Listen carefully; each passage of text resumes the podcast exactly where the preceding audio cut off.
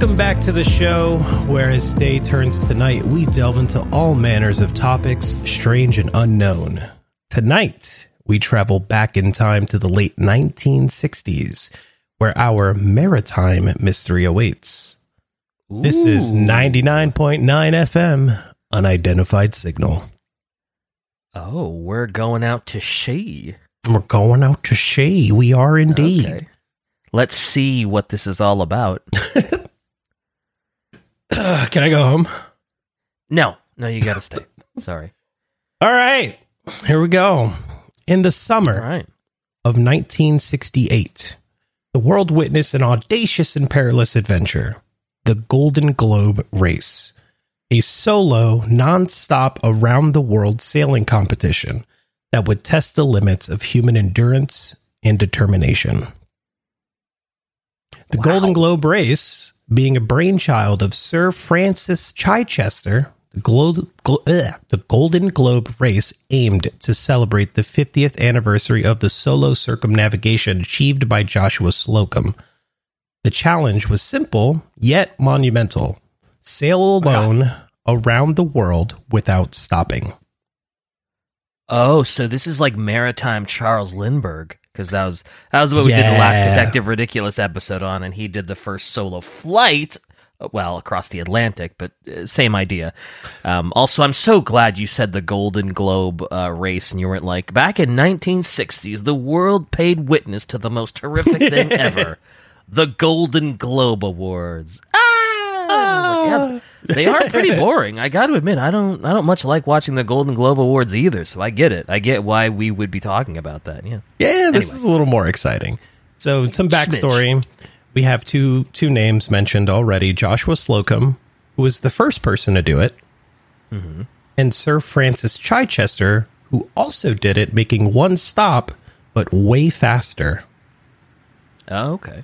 That's still pretty impressive to to sail the globe, making only one stop and doing it just lickety split. That's, I just think about the provisions; it's insane. Yeah.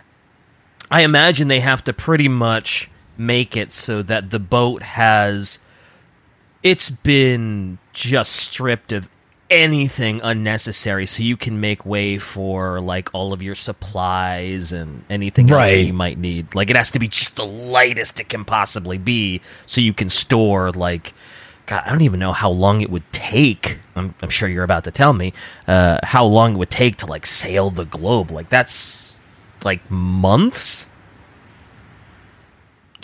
At- well, so Francis Chichester did it in, excuse me, Sir Francis Chichester did it in something like nine months and a day, nine months and a couple days, Whew, so it took him almost a full year to do it. almost a full year. yep. Sheesh. So this race is about the sheer spirit of adventure, the human will against the forces of nature, and the prize. What would be the prize for a race such as this? A modest sum of 5,000 British pounds. Wow, really? Even in the 1960s, for taking a whole year out of your life to sail the globe, that doesn't seem like that much money. I know there's inflation, so it's more than it sounds like, but man, that does not sound like a lot. For, uh, especially because, like, that's still.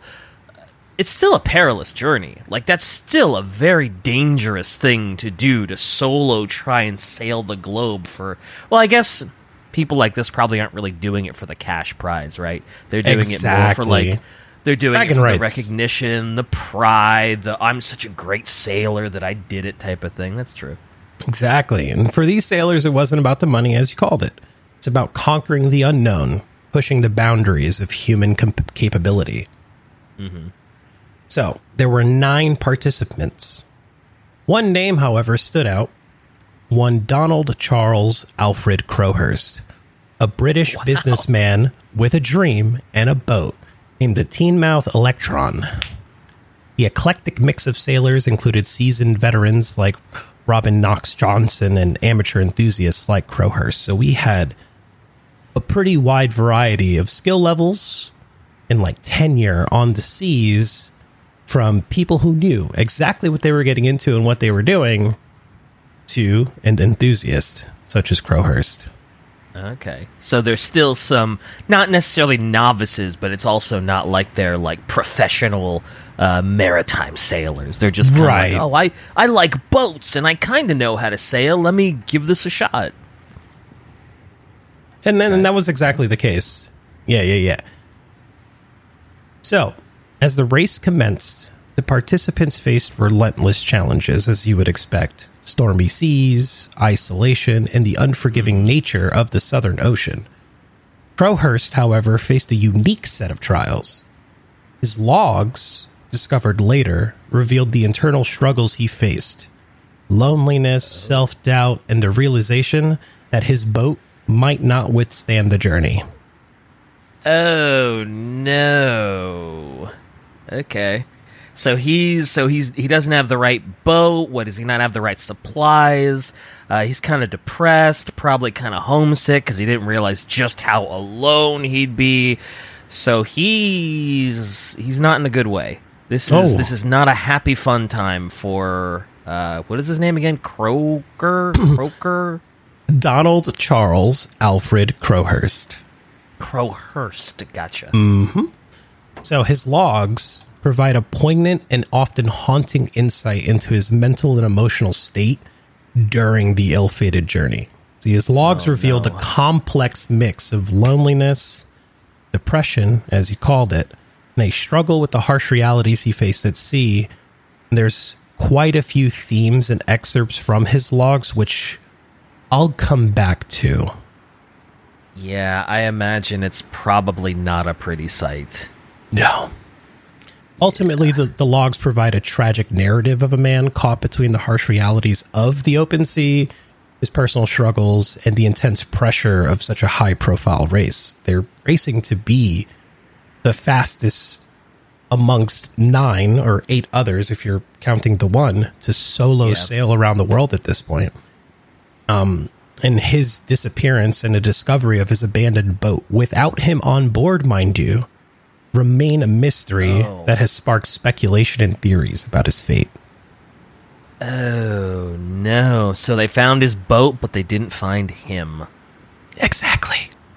Oh no! Although he very easily, it sounds like he very, very easily could have had uh, a psychotic break and just completely lost it, and just you know, um, I love maybe how in washed tune with up- this you are. maybe he washed up on a shore somewhere and just you know? He had a psychotic uh, breakdown mental episode. Uh, i only go to that because uh, god I, I hate to keep going back to detective ridiculous but we did an episode on a guy that went missing and one of the big theories was like oh yeah this was you know uh, all of this stress and anxiety brought about uh, his first uh, recorded mental episode where he basically just kind of mentally broke down and forgot who he was, and he's probably out there wandering somewhere, not knowing who he is, where he is, why he's there, how he got there, and just kind of, you know, living off the kindness of strangers, as it were. For what it's worth, yeah, uh, a lot of disappearances, especially in in things like this where they're gone for such a long period of time, further burdened by being alone. Like, Yeah. Yeah, the the idea that they just whatever, I'm done, and then they just fell off the face of the earth. They just disappeared. It's better to believe that you know they went missing or they passed away during the journey than that think that they just abandoned it and just said whatever. I'm gonna start a new life somewhere else. So it's like the theories they kind of amount to all sorts, and you can go any direction. But this guy was alone at sea. The Kraken got him. Cthulhu Kraken. Mm-hmm. ate him. Cthulhu made him go crazy and took him to the dark realm. That'd be something right there, right? Cthulhu mythos. yeah. Yep. If it came out that Cthulhu was real, I would, I would shit. Just putting it lightly. But yeah, I guess that is true. Yeah. oh man. So as the race unfolded, Crowhurst's transmissions became increasingly erratic. Then silence. Donald Crowhurst's boat, the Teignmouth Electron, was found adrift in the Atlantic Ocean. The discovery was made on July 10th, 1969, by a search and rescue mission led by the British Royal Navy. The boat itself was located approximately 1,800 miles west of the Azores.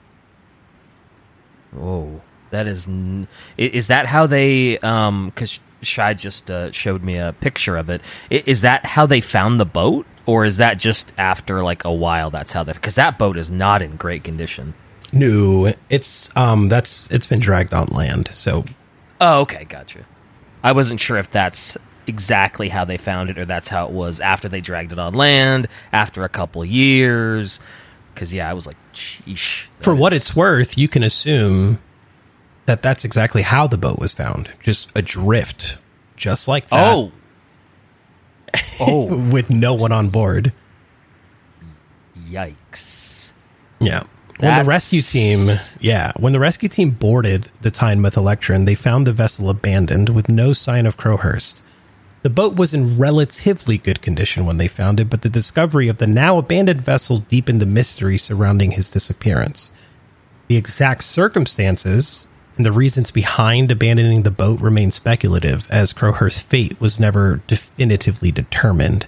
The mystery hmm. still lingers to this day, sparking numerous theories about what transpired in those final days at sea. Yeah, I bet. And they they have his log. Does he have log entries from those final Oh. days, or Boy, he does, and I've chopped just concepts because they are very hard to read. Not like mentally hard to read, like this man's like his penmanship also oh, like they were just kind of scribbles because it was very clear that he was not mentally in a good place, and he w- they were just kind of like very Yeah, he- scribbled and it yeah. was wild like his opening logs his the beginning logs were pretty clear and concise and clean and you know neatly and organized but as time went on there were scratch marks scribbles arrows brackets just all sorts of things all over his his logs like um shy posted a picture for us to take a look at here yeah on her little chalkboard in the studio. yeah, it's just, just tapping the sign. It's right here. Look at it, and you can you can kind of see what I'm talking about. It, it gets a little erratic, and Oh yeah, it does get very erratic. Like there's a lot of scratching out. There's a lot of brackets. There's, a there's mathematical equations. Like Yeah, yeah. has nothing to do with with the, with the nautical voyage. At least a lot of it, and it's just. It, it, it shows a little bit of the inside of his mind. So I've broken down those concepts because now's a good time to talk about the logs. But uh, hold on a sec. It sounds like we're getting a call. Go ahead. Oh.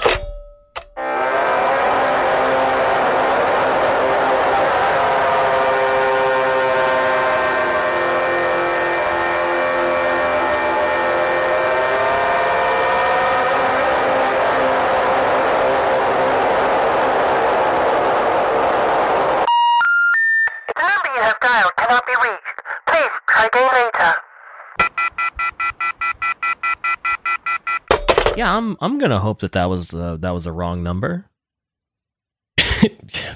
You know, I'm going to thank you, caller, for setting the tone.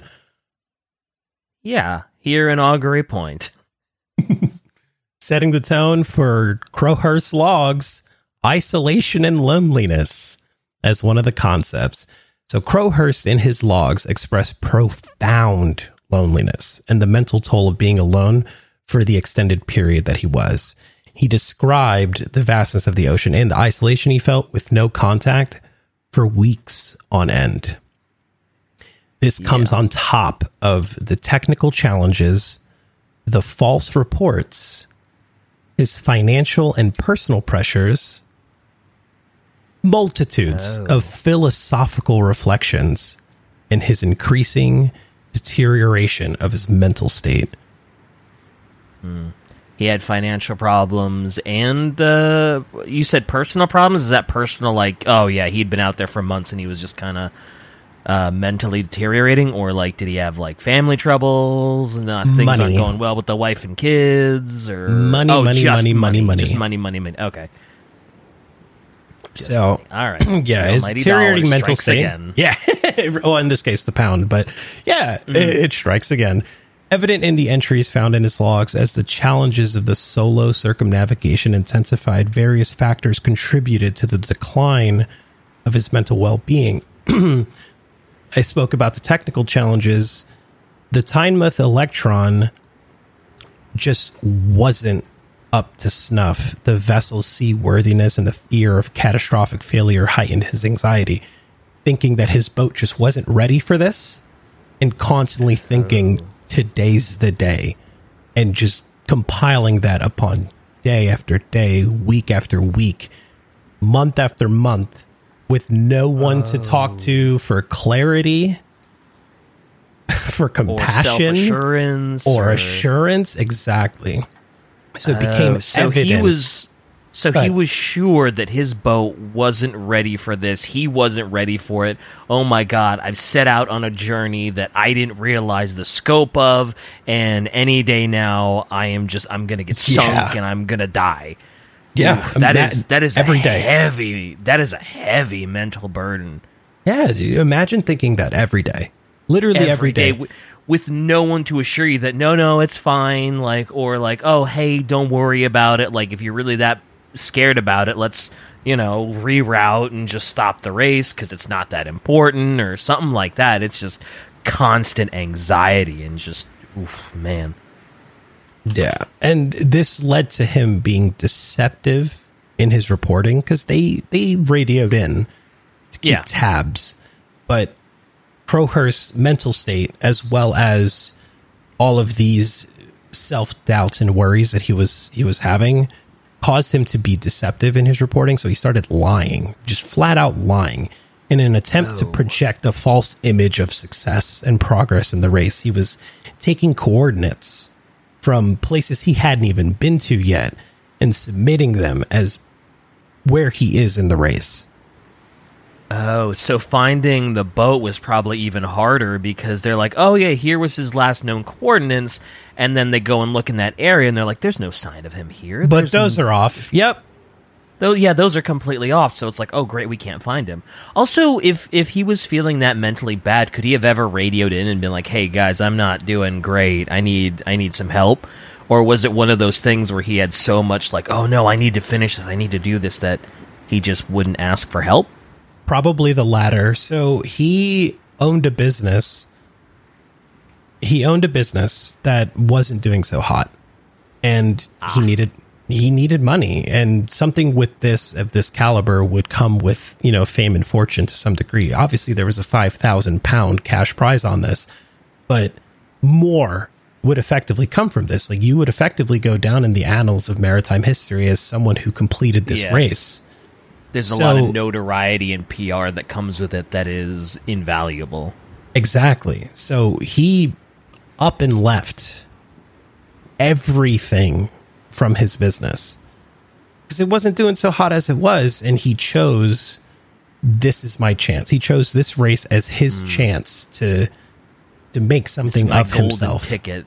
Effectively, yeah. So the financial pressures, the deceptive reporting, the technical challenges of the boat, and then being alone for that long led to some serious existential and philosophical reflections in his logs. Literally musings about life, death, the nature of existence, and while all of that to read was insightful, it hinted at a much deeper inner struggle and existential crisis that he was kind of dealing with out here. And as the race progressed, his logs becoming increasingly erratic and disjointed reflected more appropriately his fractured mental state with thoughts jumping between different themes and emotions. Mm. Dang. Yeah, the pressure of his like when his hometown found out that he was going to be taking part in this race, they all like outwardly backed him as well. So he had Oh, taken on all of that pressure too. Oh, so he felt like he had to do it for his hometown now because he had sort of become that hometown celebrity that everybody was looking up to. And it's like, oh, yeah, you know, it's like uh, rooting for your favorite sports team where you put all your hopes on their back. And oh, so he felt like he couldn't let his home down either. So he couldn't just quit midway because then I'd be letting literally everyone down, not just my family, but literally my entire hometown gets let down if I just up and quit this race because I'm not feeling, you know, I'm feeling a little homesick or a little scared. Oh, that is that is quite the burden indeed. So Yeah. also, can I ask what what was his business? What was what what did he do before the uh, like what what was the failing business? It was in electronics, if I remember correctly. Yeah, ship Oh. electronics. Oh, okay. I well, yeah, I guess you know if if your business is making ship electronics and then you win the Golden Globe Maritime race, yeah, that's that's gonna make a big boom for business because presumably everybody's gonna be like, well, if his electronics were good enough to win that race. I gotta buy my stuff from them, so oh yeah, I can. I God, yeah, he I I can't even imagine the pressure now. Knowing Yeah. all this other stuff now, dude, like the pressure was whoo wee. So like he wasn't he wasn't like oh, what was it? He wasn't so inept as it were, right? Like cuz he was a weekend sailor. Like to to put it bluntly, he was a weekend sailor. Like I went out on the weekends to sail. But he Oh, so he was full on casual sailor.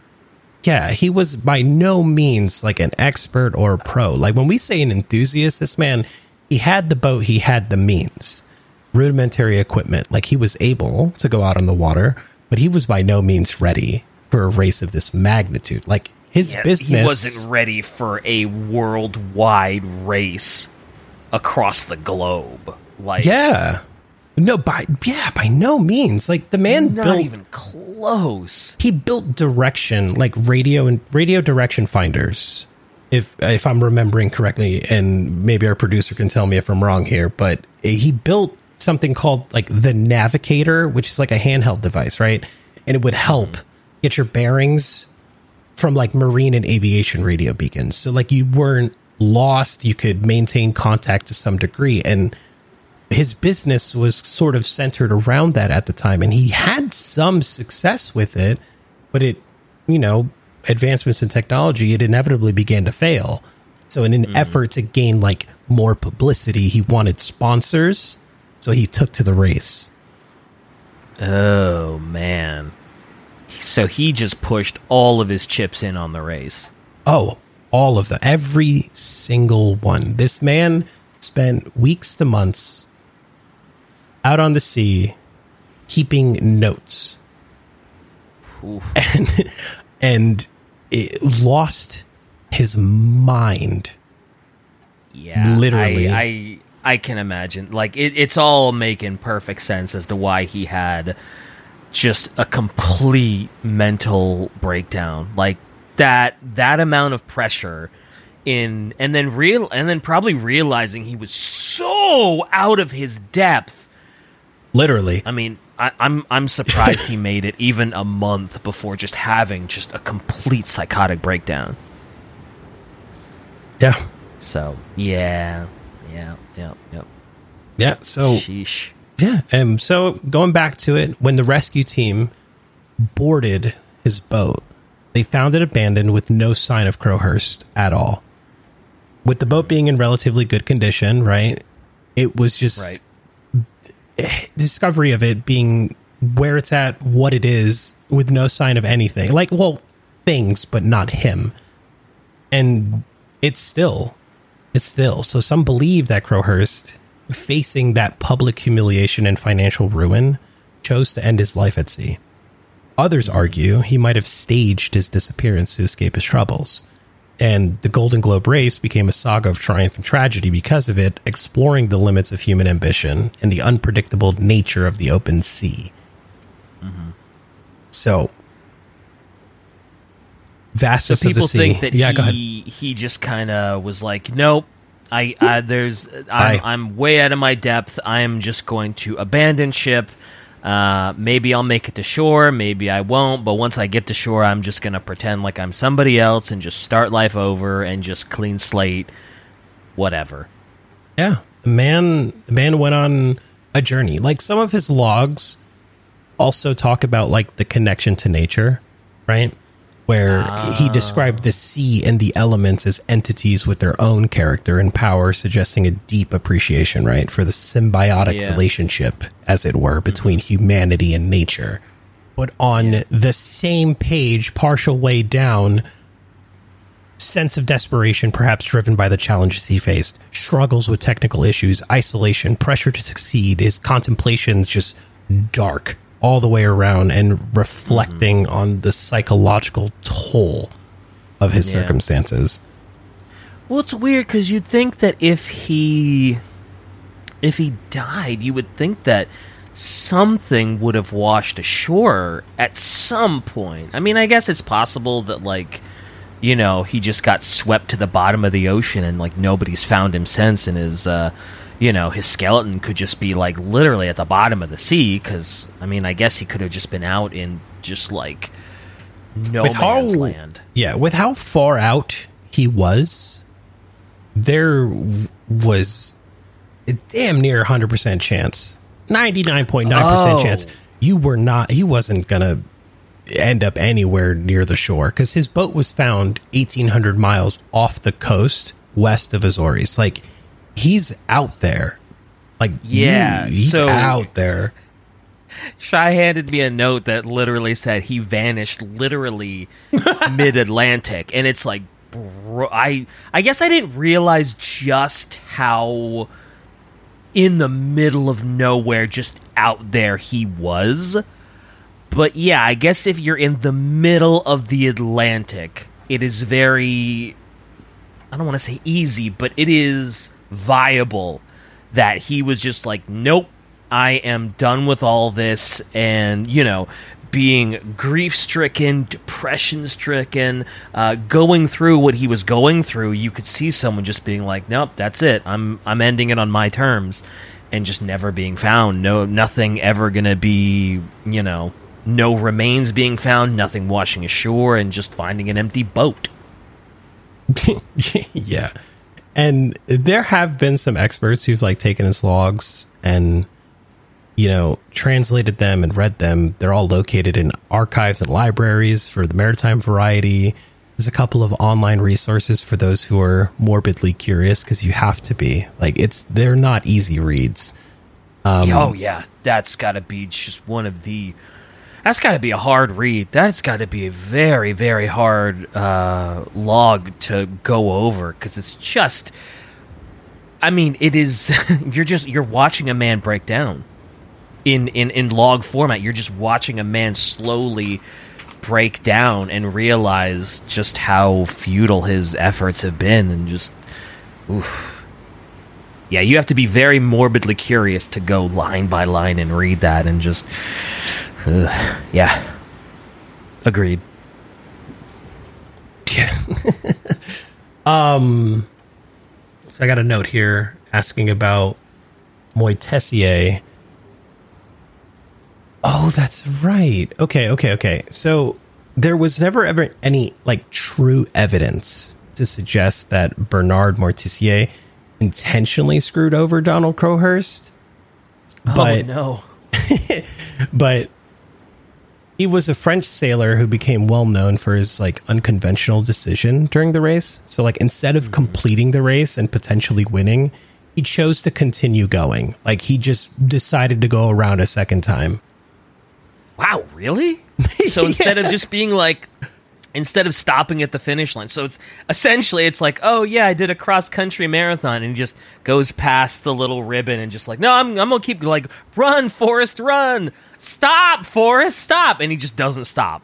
Yeah, he didn't hit the I'm tired, I want to go home now point of his journey, but he did it in protest, right? Because he saw like the commercialization of long distance sailing as a problem. Like it should not be oh. romanticized. Oh. Yes, it, it shouldn't be romanticized. It shouldn't be something that people are like, you know, like paid to do. Like as sailors, like true sailors, like this man, it is something that you should do to maintain your personal connection with the sea and like become in tune with the nature and elements, not for commercial gain.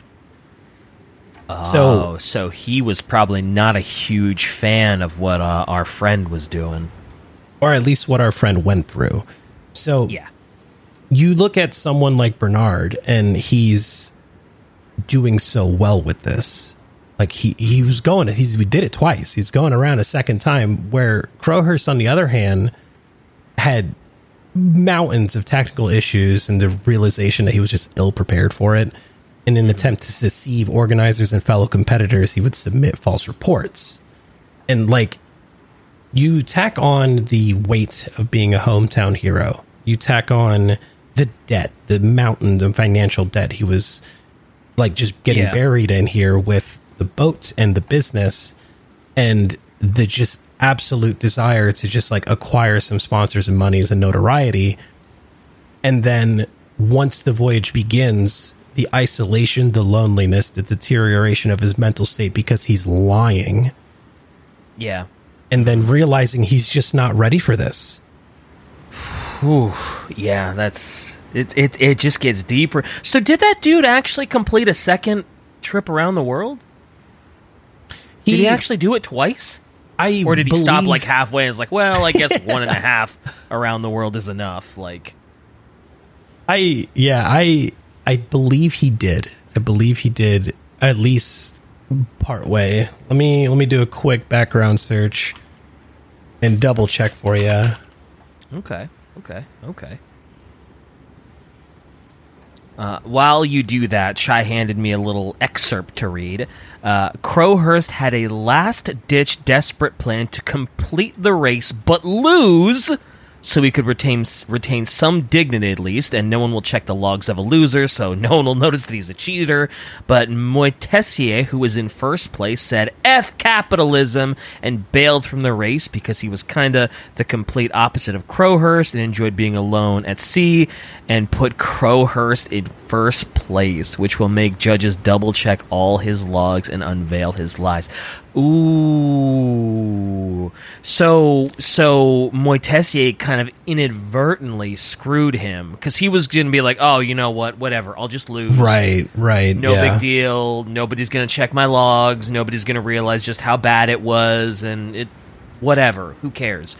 Uh, but once uh, Moitessier, or however you say his name, bailed out, he was like, "Well, shoot, I kind of have to. Like, they're going to check my logs, and everybody's going to realize my shame, and I got to keep going. And oh no, Yeah, it makes it a little bit worse. So, and then you guys to add insult to injury here, while he chose to stay at sea because he was mm-hmm. like a quote from him: "I am continuing nonstop because I am happy at sea, and perhaps because I want to save my soul." So he could have won, and that would have been the end of it. But he kept going, and he never finished a second race. It's or the second lap rather. He ended up hmm. circumnavigating to Tahiti. Wow. So, so he, he- this was just a man that just felt at home at sea and he was just he was just one with the ocean and this this is just where he felt most complete. Also, Cro- so you're telling me Moitessier was in first and Crowhurst was in second? Nobody how many people were in this race? Was it just them? It was nine people, but Crowhurst was only in second because of his deceptive logs. Okay. Okay. Right. Right. Right. Right. Gotcha. I I was like, wow, this weekend sailor was in second place and the first what? what? But yeah, be, he was only in second because he was given false uh, law, uh, false uh, coordinates. Right. Right. Right. Right. Right. Right. Yeah. See, that's at some point, like he decided through his deception that he wasn't actually going to go all the way around the globe. Hmm. So Crowhurst just basically went south and north, like just didn't go all the way around like the other sailors were intending to do. So Crowhurst's deceptive coordinates that he was feeding to say about his location in the race put him in second place, directly behind Moitessier. But Oh, I see. Yeah, yeah. Should I just put the put a map of the thing up on our little pin board? Um, and yeah, I, I I see what you mean. Where he just kind of he kind of went to the coast of Africa. Is that what that is? And then turned around and just started heading north again instead of yeah. Okay, yeah. That is that is a little bit of a cheat. Yeah, it's a little bit of a uh, yep, yep, yep. Okay. yeah, and you can see the Golden Globe route there too, like the intended route. he really he really cut that thing short Oh. Um, not that I can say I, I I blame him with you know that's that's that's no easy race, but at the same time it's like okay, buddy. I can So- see how he would want to Yeah. sneak in behind everybody else and be like, "Oh shoot, fourth place."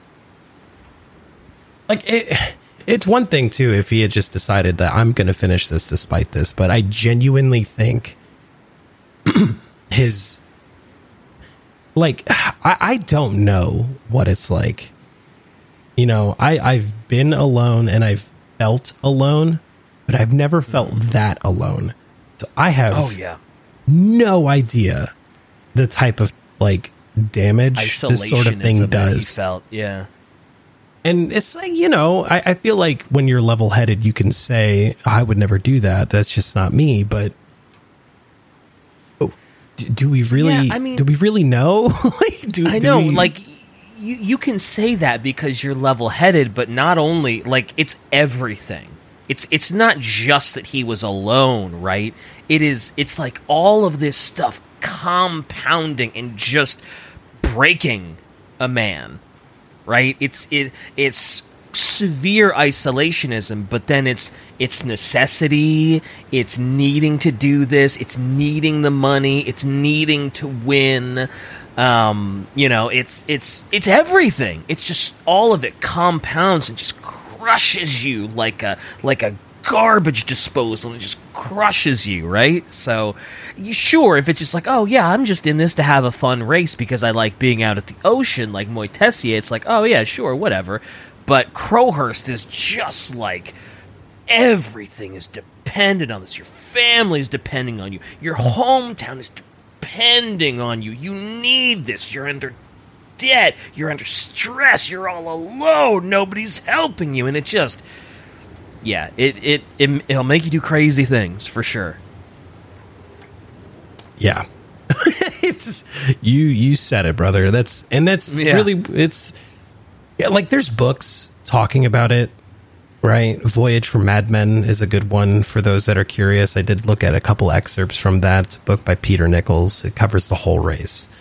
And then the Strange Last Voyage of Donald Crowhurst um, had a duo uh, authorship on this one, Nicholas Tomalin and Ron Hall.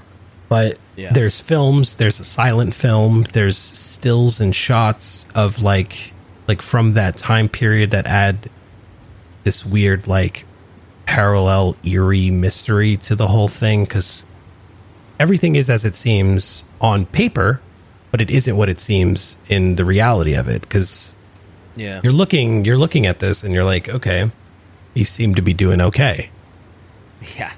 but but we we It- know from his logs he he was not Yeah. doing okay. It- and yeah. Like one of the most severe anxiety attacks you could ever have for long periods of time and just nobody's there to help you and it's just yeah. Yeah imagine that, that. sounds imagine. awful. That your fight or awful. yeah your fight or flight response kicked in two months ago yeah. And it has not stopped. The the enemy boss music has been playing in the background. Yep. Nonstop. And, and, and you realize you are painfully unprepared for the boss fight. Yeah. Not enough resources really- not yeah. enough knowledge nothing. It's like it, it- your sink or swim kicks in and you're like i have like a hundred pounds of extra weight on me the water is seeping up to my waist i'm going to sink like I, i'm gonna try and keep my head above water but it's not looking possible and just oh man I, I can't even imagine what that does to a person like obviously it does crazy things because look what happened to the poor guy but Yeah. It's not to mention that his boat itself just wasn't It the wasn't type- seaworthy. It, yeah. it wasn't the type of boat you would do this with. A weekend sailing, fine, enjoy yourself. A trip Mm-hmm. Yeah. around the world, Trip across the Atlantic. E- e- yeah, even that you can even shorten it. It's not even around the world. He went Yeah, south and just the north through the Atlantic. Atlantic, and Yeah.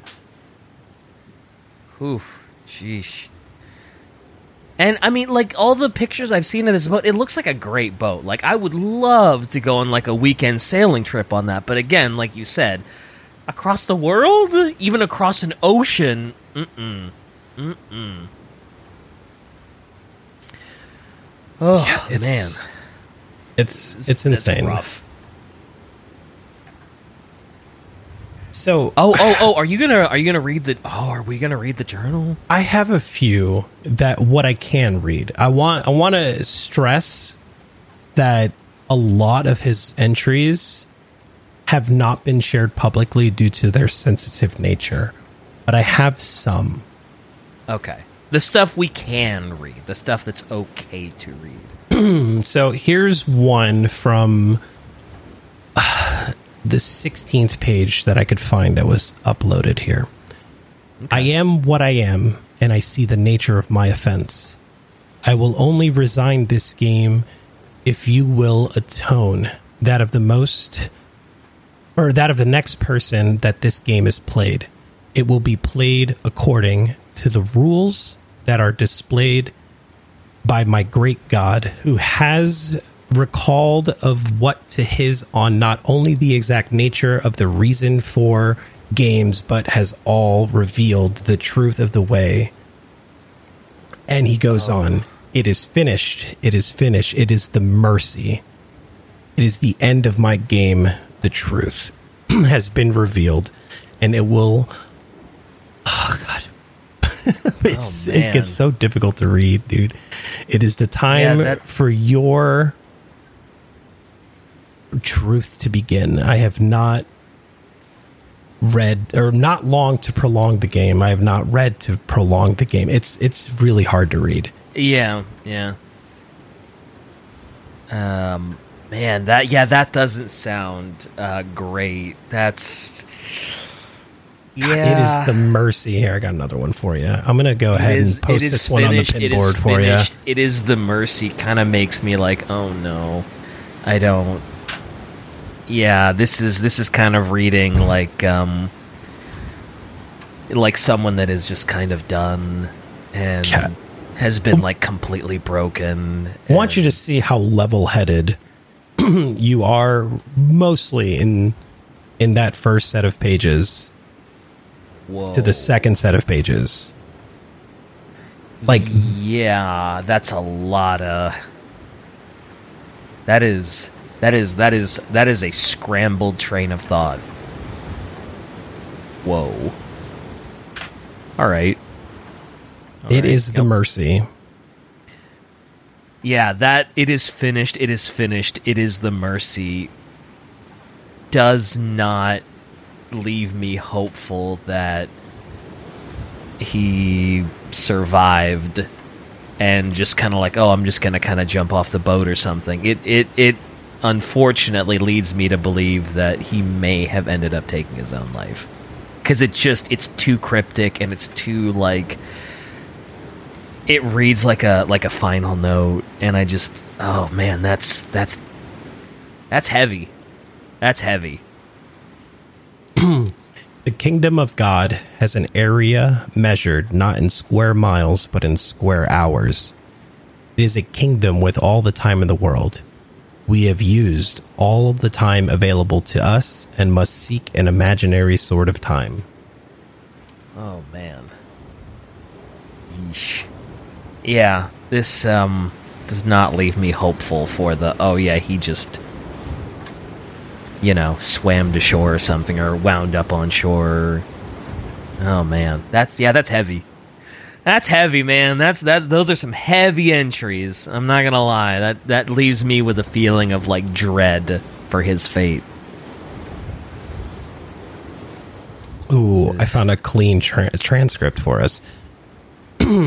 I am what I am, and I see the nature of my offense. I will only resign this game if you agree that on the next occasion that this game is played, it will be played according to the rules that are devised by my great God, who has revealed at last to his Son not only the exact nature of the reason for games, but has also revealed the truth of the way of ending of the next game that it is finished.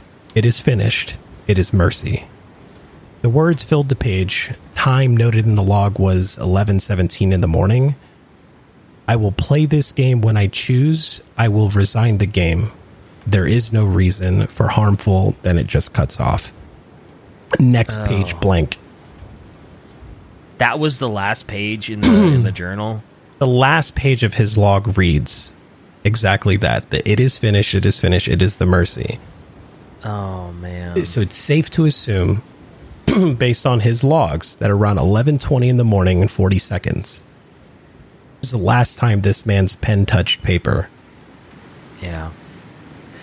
Oh, that's that is an ominous and dread-filled final page. That does not leave me hopeful at all. That just uh that that that's uh, it's like this mixture of like tragic dread that's just like you can you can see where this is going and like you can kind of yeah.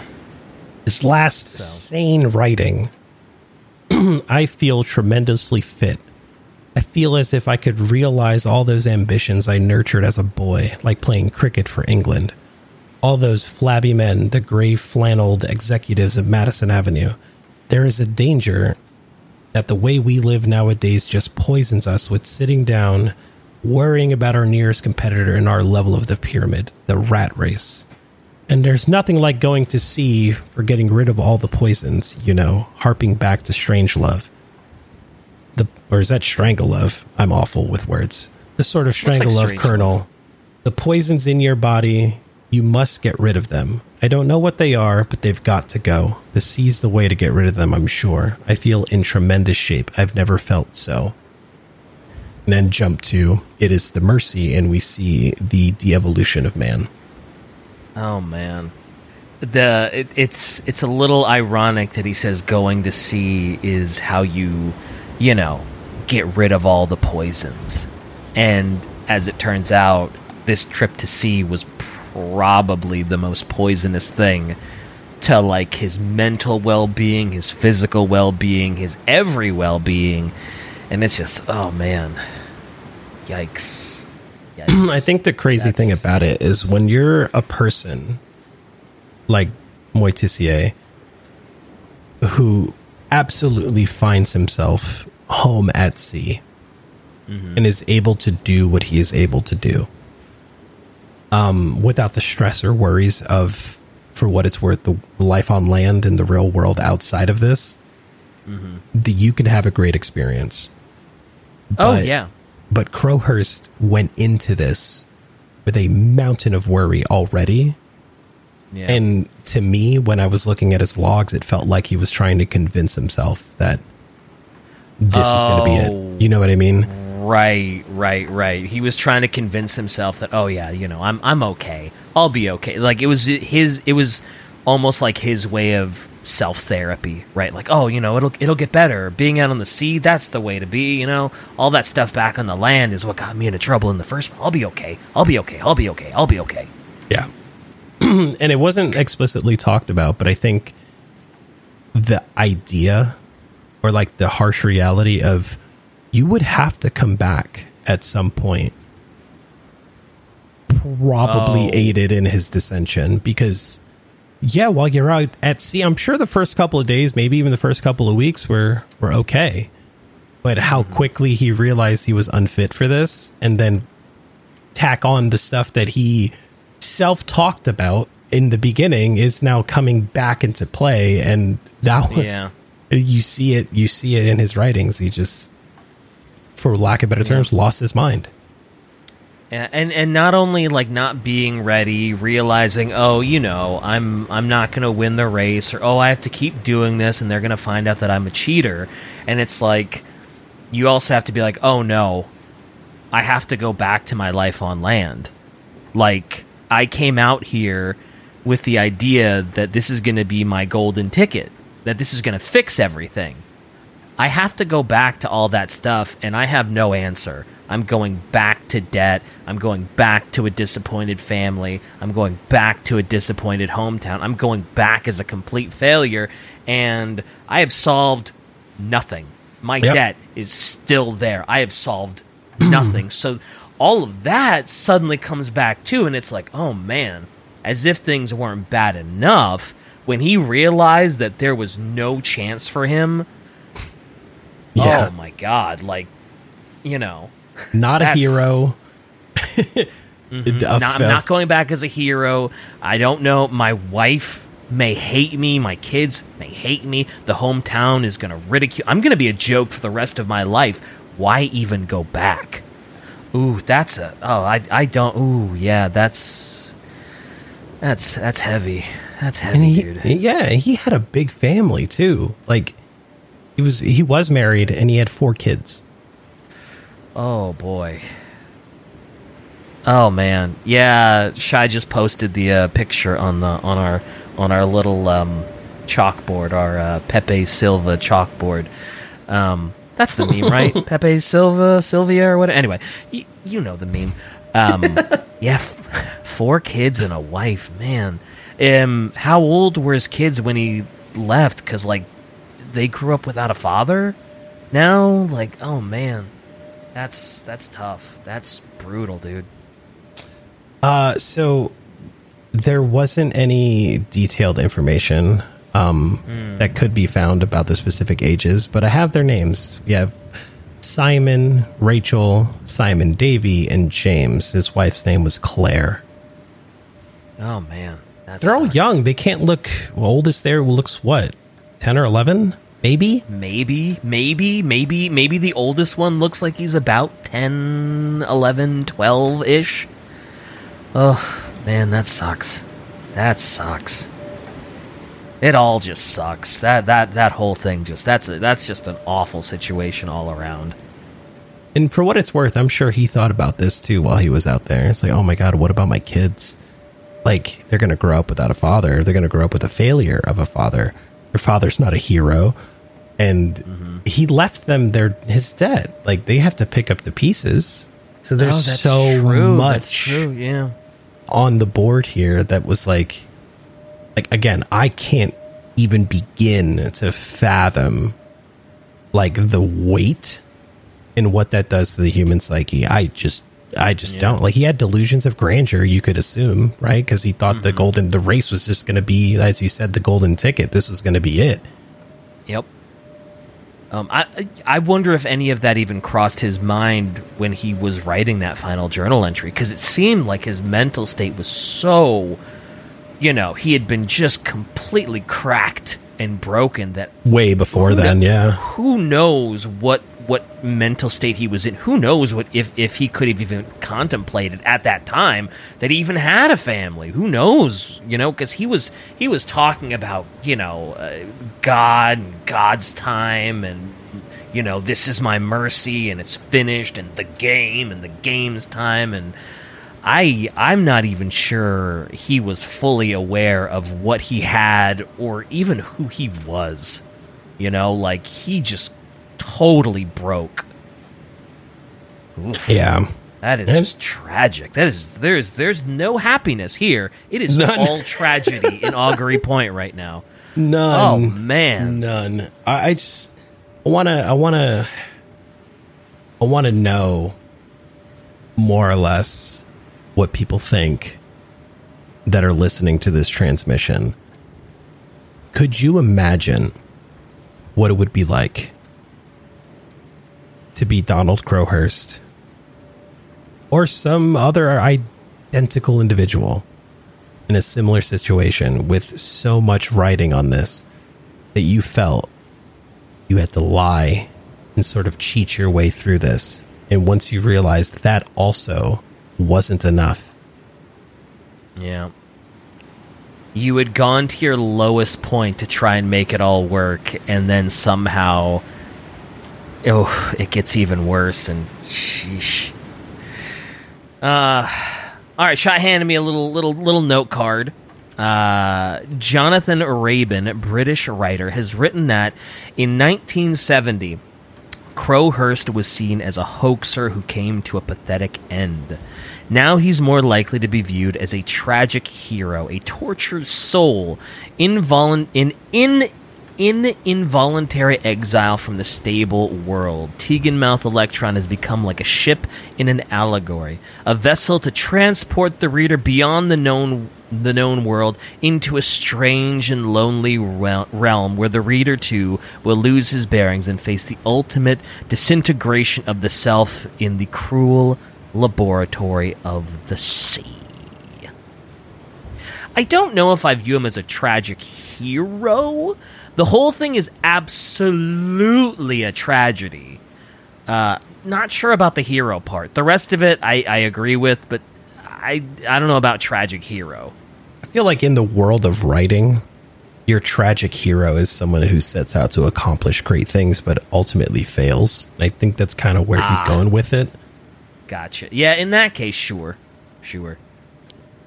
which still sucks, but I'm glad the view of the man has not Yeah, been so like- harsh for what it's worth because he was struggling, brother. he was struggling. Like calling him just like I'm sure in 1970, you know, where the world is a much harsher place. People probably were just like, ah, he's a bloody hoaxer, you know. Um, but when you look at everything that he went through and everything compounded, it's just like, whoa, whoa, whoa. Um, got another line from Shai. More in line with DK's opinion, Tomalin and Hall wrote in 1970 Although it is basically a story about heroics, there is no hero, but neither is there a villain. Crowhurst, despite his deceptions, was a man of courage and intelligence who acted as as he did because of intolerable circumstances. The fact that he paid a far greater penalty than he need than he needed is testament to his quality. Yeah, that's probably a little more in line with what I'm thinking. Not really a hero, but it's not like it it's not like he was like a villain either, right? It's just it's you're in a situation where there's just like it's, It's- unfathomable it's unimaginable it's it'll make you crack it'll make you do things that you wouldn't normally do and it just it's it's just a tragedy. It's just a tragedy. It's, it's It is a tragedy. it just yeah. It, it this this is not the radio broadcast uh, tune in if you want to feel happy fun and good about yourself.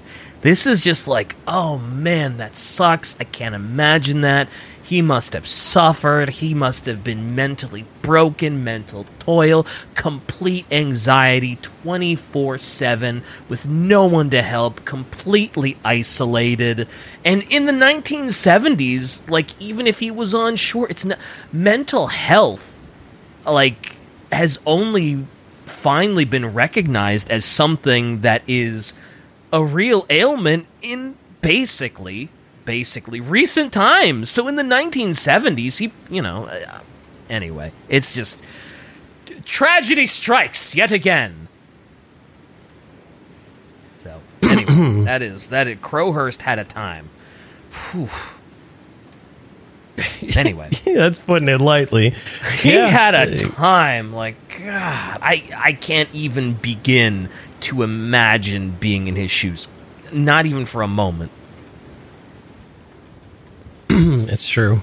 It, it is true.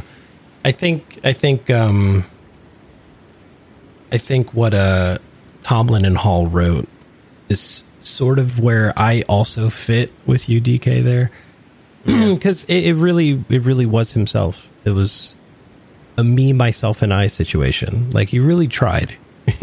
he, he tried, and um, unfortunately, he. Uh, found himself in a very serious sink or swim situation. Yep. And the boat didn't wow sink, he was only but 37 years old wow he looks like he's in his like mid 40s in that picture time's not kind, brother. yeah I, I, I guess so like gosh thir- he was only 37 still really young and he had four kids also true. He was stressed beyond belief before he even started. That's true. Like you said, b- before he even went on the boat, endless debt, business isn't working. Yeah, that's true. That's true. He was endlessly stressed. That's fair. That's fair. It's not like his stress only started when he started the race. Yeah, that's true. That's true. Four kids at 37. Gosh. So, uh, us here from the isolated community of Augury Point, New Mexico, just want to remind you that um, You do not need to sail around the world or at least attempt to to prove yourself. No, Uh, you do please not. Un- Unless you are fully prepared for what you are about to do. You need to be prepared. Don't just go out on a whim because you like to sail on the weekends and whatever. You know, do your due diligence, do your research, uh, you know, but don't do it to prove a point or try to instantly get fame or oh man, god, what a what a what a tragedy. Yep. And if I'm not mistaken, the Golden Globe race that was. Let me double check. I want to say that was the last one. Oh, okay. I was about to ask. There's, do they still do the race, or did seeing this happen to Crowhurst sort of make them be like, "Whoa, maybe we should restrict entry. Maybe we should make it so not just any old Tom, Dick, and Harry can join." so they revamped the rules. So Okay. it's still Surely, going on to say, this surely day. they must have, right? Yes, so it's still going on. Um, but it's been Tougher to get into. yeah. There's a, there's a vetting period. They got to make sure you're prepped for this.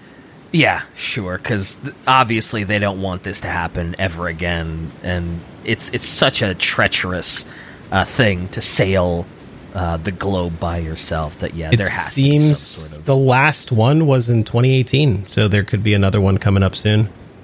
okay, okay, okay. All right. Do we do we have anything else on this? Yeah, and and i- if you fail, you can always go back home.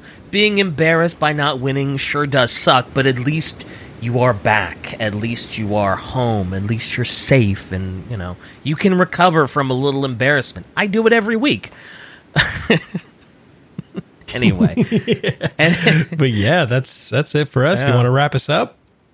Um. Well, I I, I was just gonna say, uh, we're a small little radio station out here in Augury Point, and we, you know, if you want to maybe support our little broadcast, uh, I've been told that uh, we have a Patreon now. Uh, so if you clickety clack on the interwebs after listening to this broadcast and go to patreon.com slash unidentified signal, you could maybe support us. Because like I said, we're just in this little, I don't want to say a shack. It's better than a shack. We, we have a nice little studio, but you know, eh, to broaden the horizons of the broadcast, you know, patreon.com slash unidentified signal. Yeah. And that's the show, folks. As always, thanks for tuning in and being true. Augury Point awaits your visit. I've been Slap. That was DK. Until next time, sleep where they can't find you.